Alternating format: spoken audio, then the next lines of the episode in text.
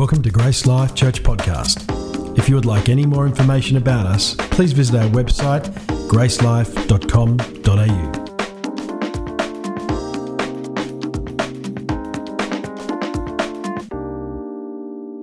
to kind of bring some correction, to realign, to come back to what was really important. We are in this weird kind of season right now in the world where we've never been before. We've never experienced before. A global pandemic like this in, in our lifetime, which has actually given us the opportunity to reassess, to recalibrate, to think again what is actually important to us as a people? What is important to God? So I'm thankful for the, the opportunity that the Ephesians got to, to kind of sit back and think, okay, we've got this and we're doing this, but we've missed this. And we've got to come back to this. We got because all of that goes out the window unless we love Jesus, unless we have this love for Him that is being inspired and motivated within us. And so we get this opportunity globally as the church to, to, to stop and to think, you know, what, what is it that is important to God in this moment?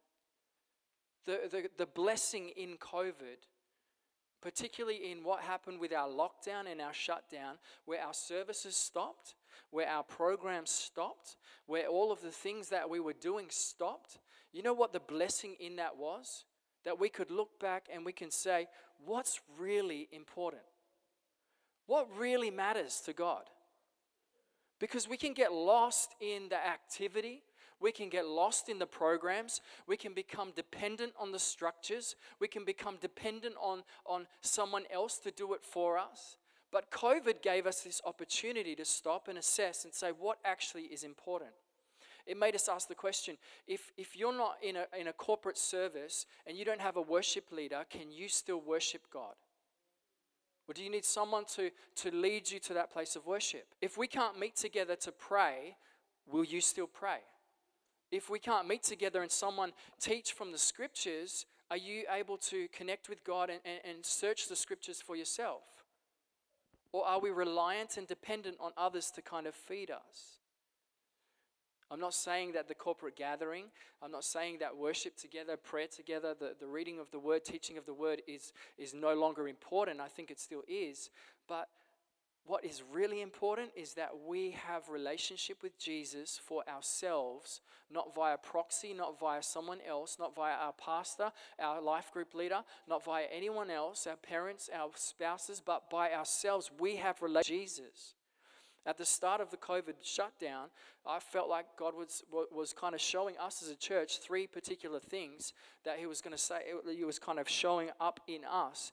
One was how well have we discipled people to engage with God for themselves?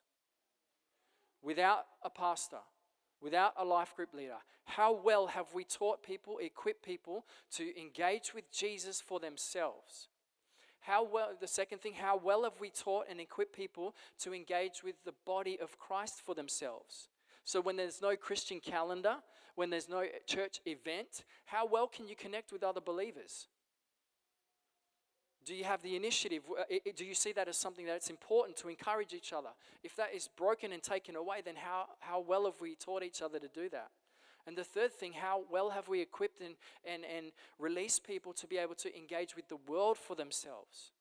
So when the outreach program's not running, when the evangelistic program's not running, are you able to engage with your neighbor for yourself? What a great opportunity to look at what's taking place and then to readjust and refocus and recalibrate how we engage with ministry, how we engage with God, and how we engage with the world the book of Rep, this letter to the Ephesians gives them the opportunity. And I said it before, I think, you know, sometimes we just don't have that perspective. We get stuck, we get in the motion, we're just going through the motions. How many times have you been to church? How many Sundays, if you added it up? I've started praying every Sunday. God, I, I've been coming here for the last couple of years, every Sunday, but I've never been in this moment. I've never been in this Sunday.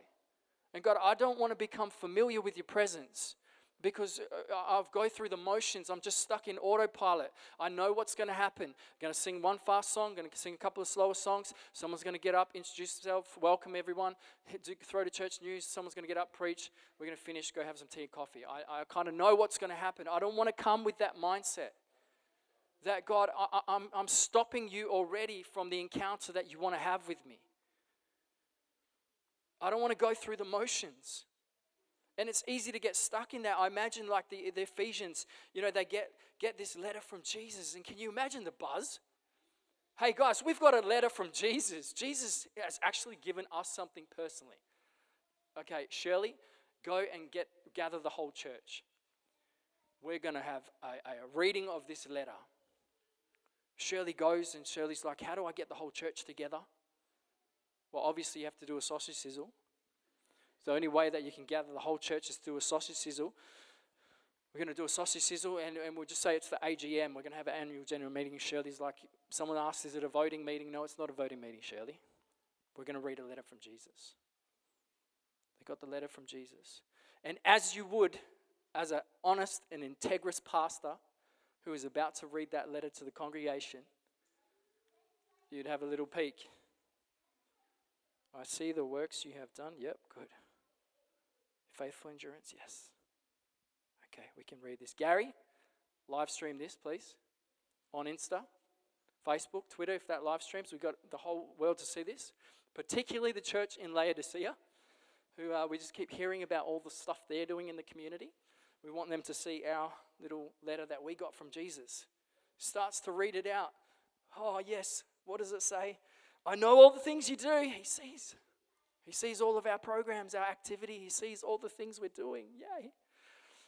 I see your hard work and your patience, endurance. He knows. He's, he notices. Do you see that? We've been standing firm, firmly standing. I see that you, you, you've examined those claims of the apostles and, and you know that they're not. He knows that we're discerning. We're in the Word of God. We know the truth. He can see it. You've patiently suffered without quitting. Yeah, we have. You're welcome, Jesus. But I have this complaint against you. Gary, stop the live stream. It's at that point. We want everyone to see the perspective that we think of ourselves, but when Jesus says there's some stuff that needs to change, do you know how much of a gracious gift this is? This is a gracious gift of God. And he says there, this is what Jesus says to them I have this complaint against you you have abandoned the love you once had, the love you had at f- first. Look how far you have fallen. Look how far you have fallen. Remember, remember, and repent. Thank you, God, for giving us your perspective.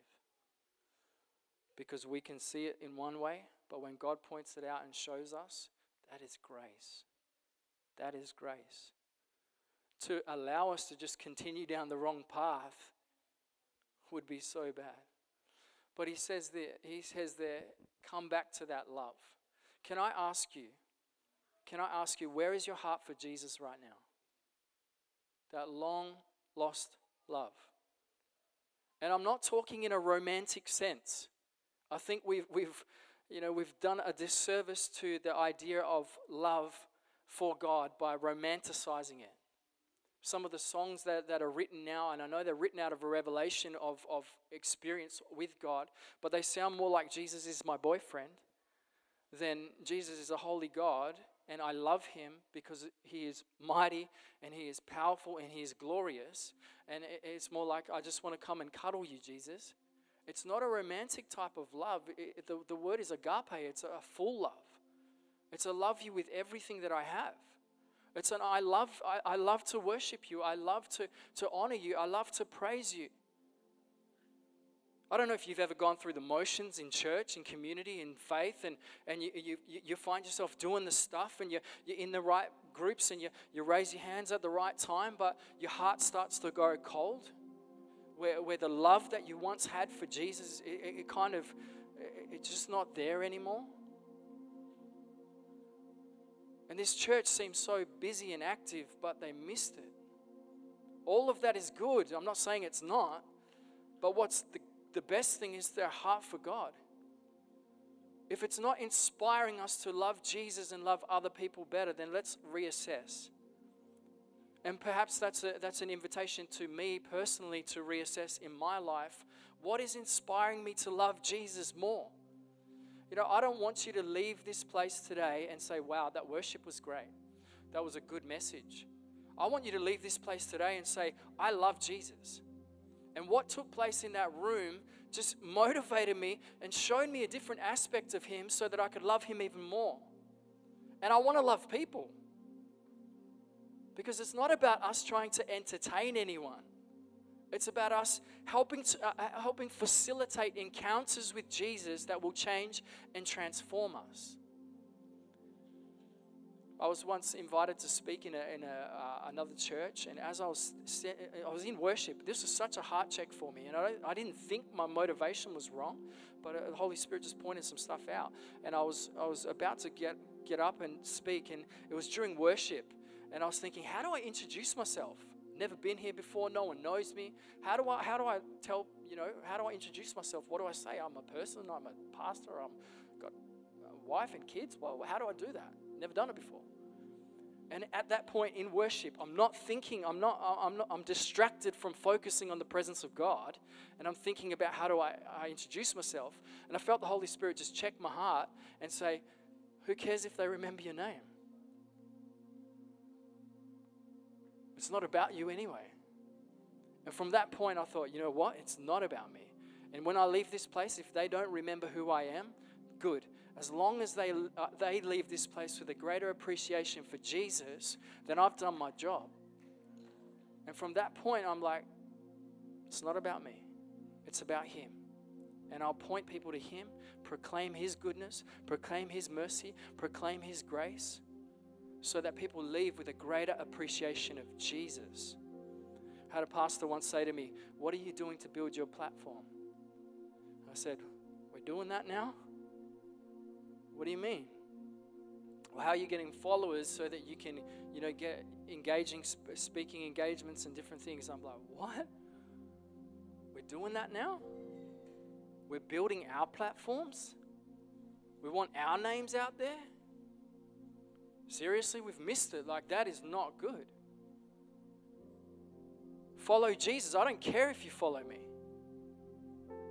Follow Jesus. We got to point people to Jesus. And our walk with Him should, should inspire love for Him, to bring about a greater love for Him. I'm speaking to men as well, because it was Jesus actually spoke directly to men about loving Him.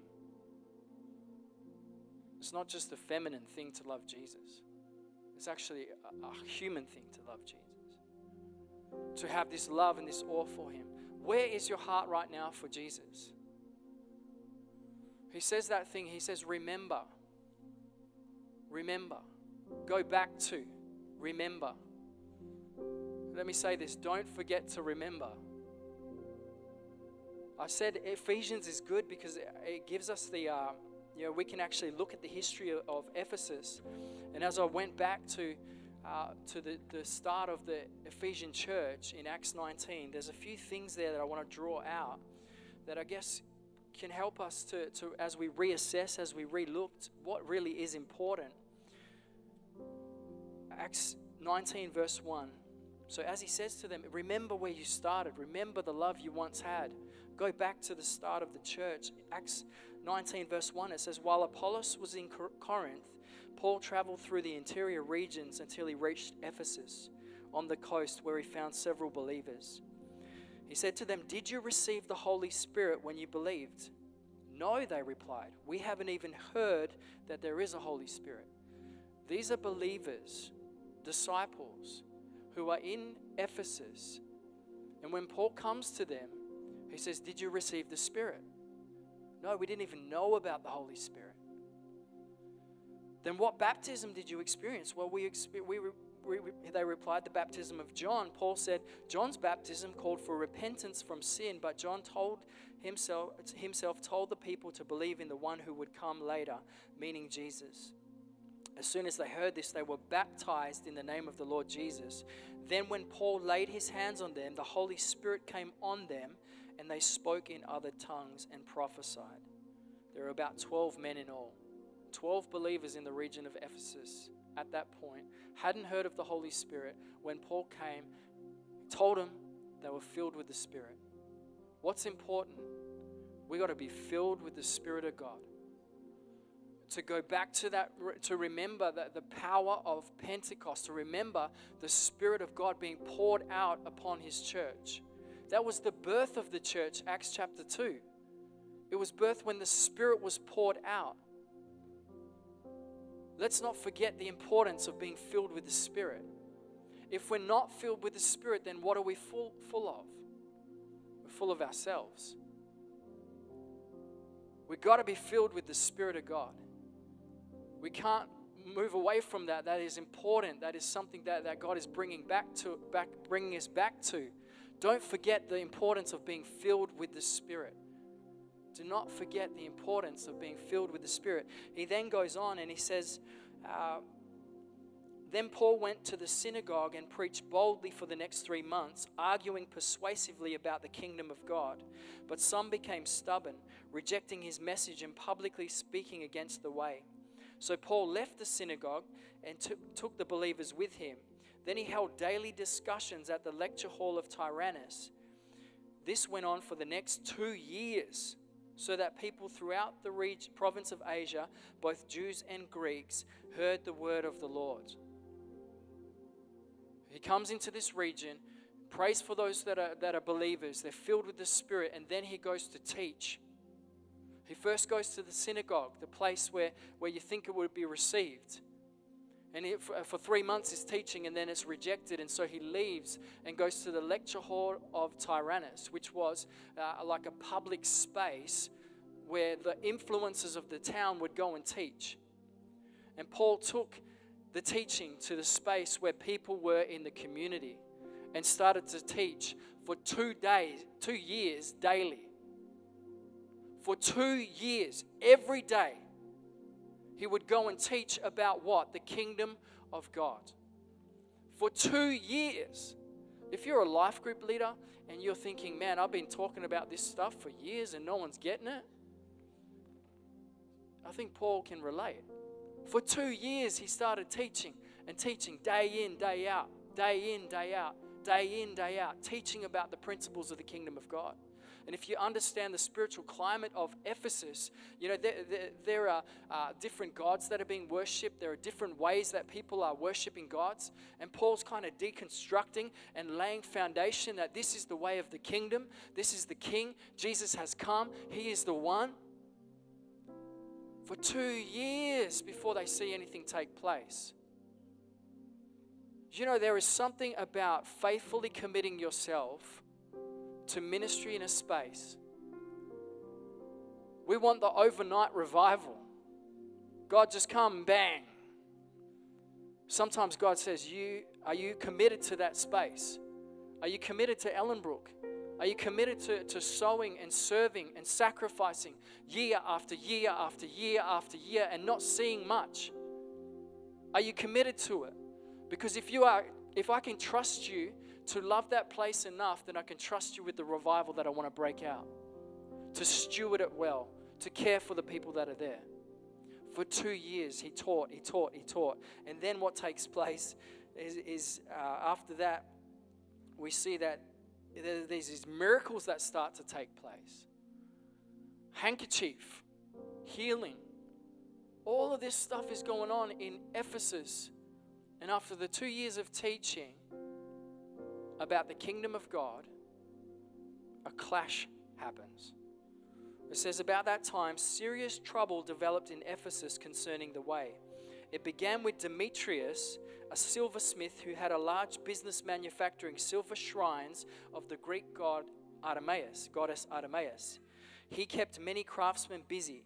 He called them all together and he said, Gentlemen, you know that our wealth comes from this business. But you've seen and heard this man Paul is persuading people that our handmade gods aren't real gods at all. I'm concerned, he says, that, that the, worship, the worship of Artemis is going to lose its influence. Look what's taking place. He's preaching about the real king, the real kingdom, and all of a sudden, Demetrius, who makes these little handmade gods of this, this pretend god Artemis, starts to get worried. Why? Because when the kingdom comes, our kingdom has to go. Demetrius' livelihood is threatened by the kingdom of God. And he's like, oh, uh, and the kingdom of Artemis, it's at threat right now as well.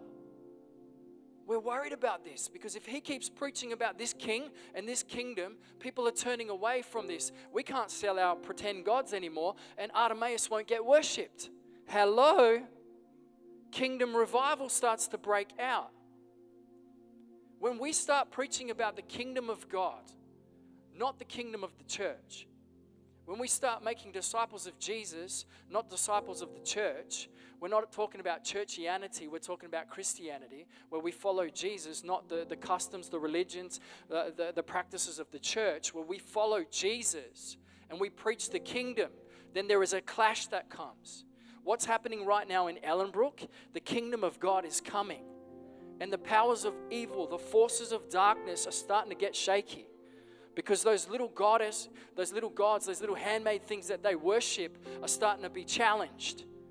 Are we committed to continue to preach the kingdom, to preach Jesus, to keep giving people opportunity to come to Him?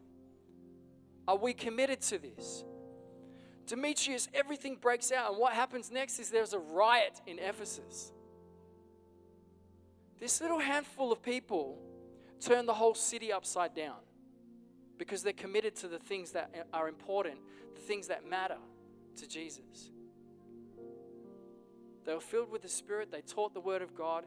They went out and taught about the kingdom. They were faithful. They were committed. They continued on.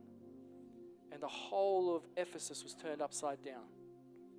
Let's get these guys out of here. They're shaking things up too much. It's crazy. You go back to the to remember.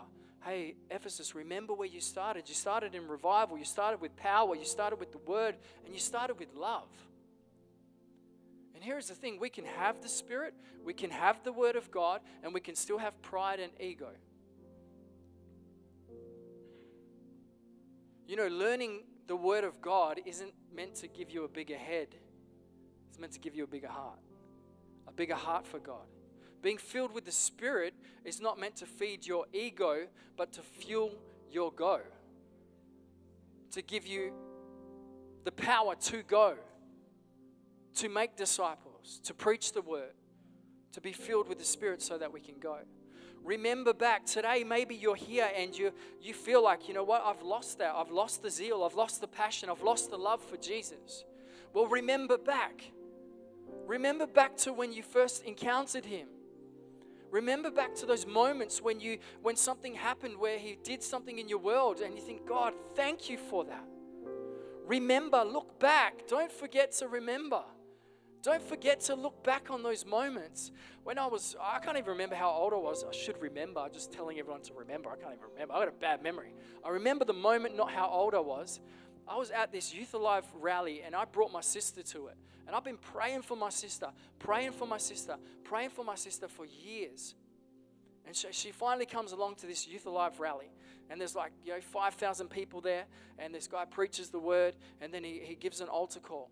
And I'm like praying, man, I want my sister to encounter Jesus. I want my sister to just know Jesus. I want my sister to know Jesus. She responds to this altar call. She goes down the front, she's prayed for.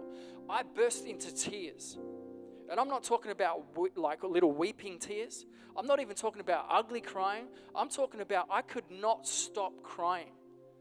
I was sobbing. There's a pastor with us. He looks at me. He, he's like, What is going on here? He, he's like, Are you okay?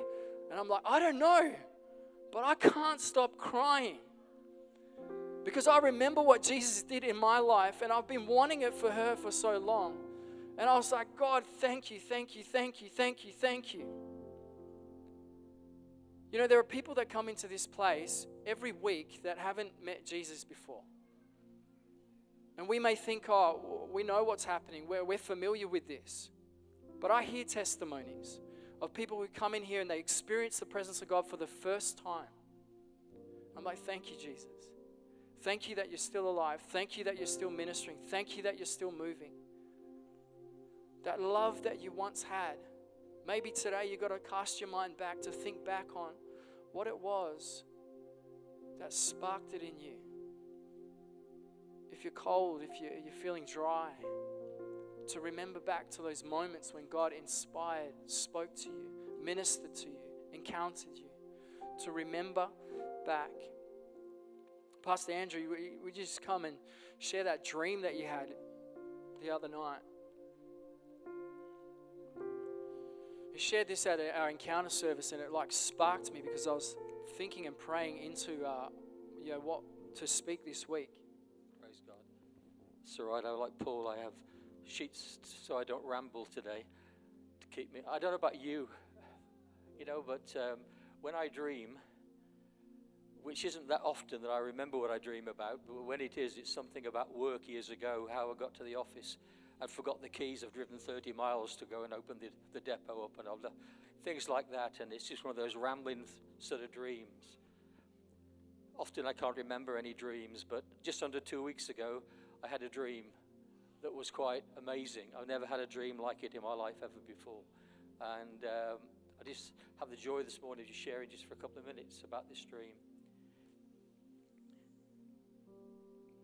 It was about two o'clock in the morning, as I say, just under two weeks ago, that I, I woke up in the middle of a dream. And in this dream, I can only say it must have been the Holy Spirit. It was taking me to different stages of my life. At the age of 14, when I first committed my life to Jesus, and whoever it was with me in the dream said, What do you see? And then two years skip forward to age 16 when I was absolutely, as Pastor Scott has just talked about, just so filled with the Holy Spirit. I just, they carried me back to the chalet at AOG conference and dumped me there for another two or three hours. I can't remember much about it, but I just knew God had done something in my life.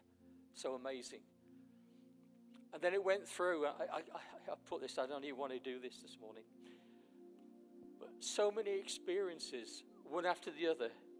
And about two o'clock, I woke and I thought, what, what's going on? After every single thing that I was shown, the question was asked, What do you see? I said at two o'clock, I woke up and I must have gone back off to sleep again. And you know, sometimes you carry on with the dream, and the dream carried on. And, uh, uh, and, and it, it got more up to It was like in chronological order. Led me right through year by year. Uh, when we, when we, our first church, we actually built the building. And I remember, showed me the opening day and the joy there was in my heart when we opened this building. And everybody said this could not be done. This little tiny church could not build a brand new building in the town. And the day we opened it, there was such a joy in my heart. And What do you see? Right the way through my life, here, our time in worship in the, in the 80s and the 90s, and the conferences and all the things we were involved in, in music and different things, and teaching, going on the radio, doing radio uh, programs and things like that. And, and, and, and it was like, what, Andrew, what do you see? What do you see? Right up to, to date, in 2004, we went to Spain. And we church planted in Spain and and pastored in Spain for a number of years before we came to Australia. And every time I was shown something, shown this encounter, shown this thing, I was asked the question, What do you see? At about three o'clock, I, I woke up and the, I left Wendy sleeping and, and I went into the lounge room and just sat there and prayed. And it was just amazing. And the, the, the last thing that really, uh, as part of this dream, was the question was asked Will you come back to your first love? What, what do you see? Will you come back to your first love? Well, on the encounter night, last Monday night, it was quite amazing because, firstly, um, Pastor Josh said from the front after the worship time, he said, uh, I believe there's somebody in here trying to work out what God is saying. and straight away I knew it was me. And then he said, I really believe we're coming into the times uh, of Joel, where dreams and visions will be filling the church, and young men and old men and young women will dream dreams and visions and, and, and just do these things. And, and I just suddenly, in my heart, this, this thing jumped and skipped, and I thought, wow. You know, and then he said, Has anybody here got an experience or want to share anything about a dream? And I just propelled myself forward. I think, wow. And basically, cutting this short, I just want to encourage you this morning. You know, oh God, give us dreams and visions. May we be able to, to receive by the Holy Spirit these things. Because as I, as I, as I sat in the lounge and uh, waited for the dawn to come up and I was sort of praying, I really sensed the Holy Spirit say to me, Andrew, you have experienced all of these things, all of these encounters for such a time as this. For such a time, because when, since we came to Australia three years ago, and, and, and Pastor Scott will know this more than anybody in here, because I've, I've chewed his ears a few times about it. I really wanted to play it safe. Didn't want to get involved in stuff that I didn't want to get involved in. And then your message last week what's in your hand? It's all part of this, I think, what God is doing. And I just want to encourage you this morning. You know, all through our lives, we've had people that have stood on the sidelines and clapped us and said, Come on, come on, you two. You can do this. You can do it. You can do this. You can do it. You know, I don't want to play safe anymore. I don't want to just be safe because all our life we've been risk takers. We've done things on the edge. We've, we've gone to another nation with nothing, given up jobs and company cars and pensions and things, and just gone and done stuff. This is the, the life that God has called us into being risk takers. And I want to announce before all of you this morning I do not want to be a non risk taker anymore. I want to be a risk taker. I want to be doing what God's called me to do. Part of it is prayer, I know that. But I don't want to be, as Pastor Scott has just again revealed in his word this morning, I don't want to be just doing normal church anymore. I want to be in a place where God is moving and challenging and things are happening. And when we come with it, what's going to happen this week? What's God going to do this week? What's God going to do with me? And if God's called us here into this church, into Australia, just to be encouragers, to stand on the sidelines and to cheer you as you do the dream that God has put in your heart, then maybe that's what we're here to do. But challenge you this morning. Challenge you this morning. He said, Come back, Andrew. Come back to that first love. Come back to the, the way you felt when, you, when at the age of 16 you desperately wanted to be in the prayer meeting. And yes, they were all in their 60s and 70s, but didn't matter. I just wanted to find out more about Jesus. I want those days to be the same again. At age 69, I want to be doing those things that God wants me to be doing. I want to be a risk taker. I don't want to be a pew, a pew, a pew seater. I want to be a risk taker. And whatever that is, I pray that God will reveal it. And for you, dream big. Dream big. Amen. Thank you. the passion, you know, that I want to have that same zeal, that same passion, that same fervor when I first encountered Jesus to now. Let me let me finish with this. Jesus gives them this, this call. He says, Repent, beautiful gift, I will, or I will come and remove your lampstand from its place among the churches. If you want to do this without me, then I'll let you. If you want to do the activity, the ministry, you want to go through the motions without me, then I'll take my presence.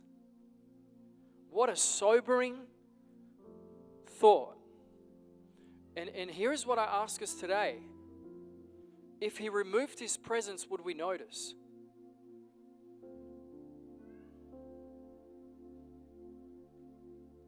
If he said, I'm going to take it, how bad would that be to go through the motions and he's already taken, withdrawn?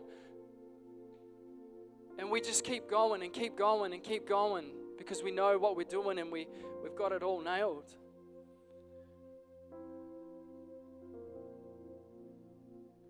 Christianity or a Christian without Christ is just an Ian.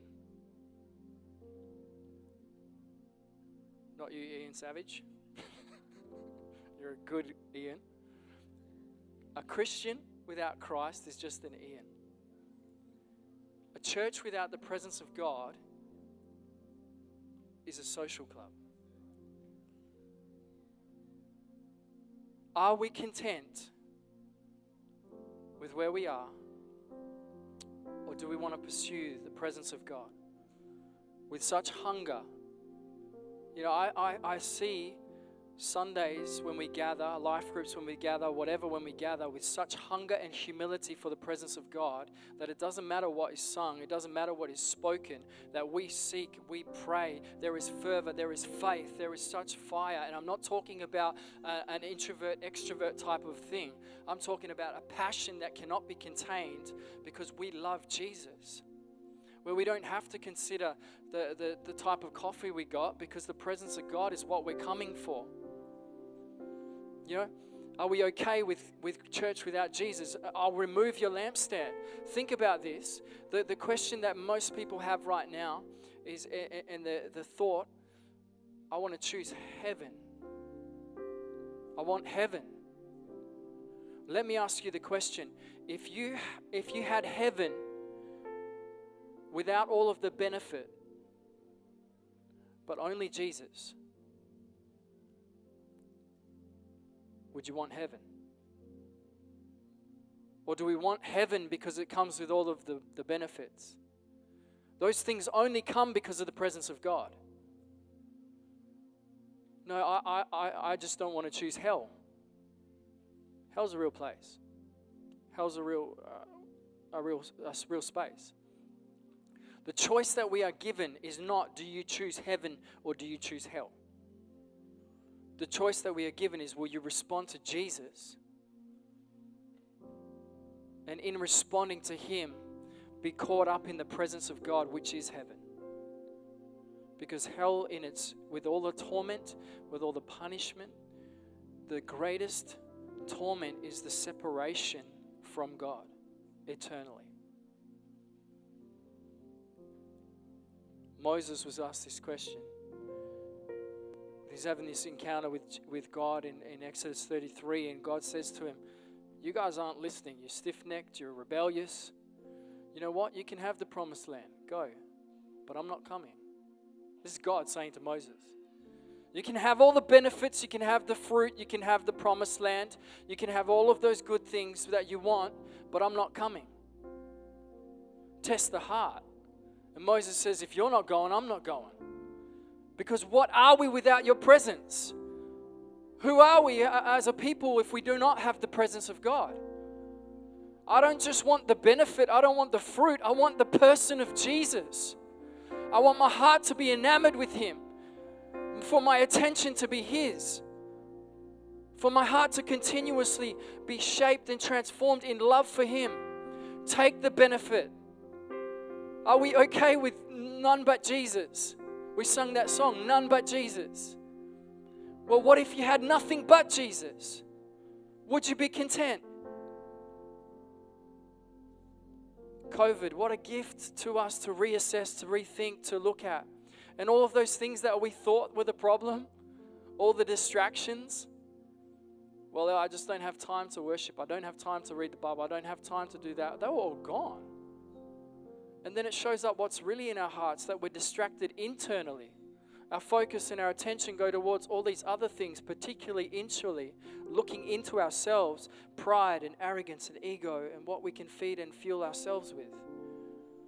And when people are like that together, it feeds this egotistical kind of thing which isn't Jesus? Let's remember, let's realign to none but Jesus. We hope you've enjoyed listening to this podcast from Grace Life Church.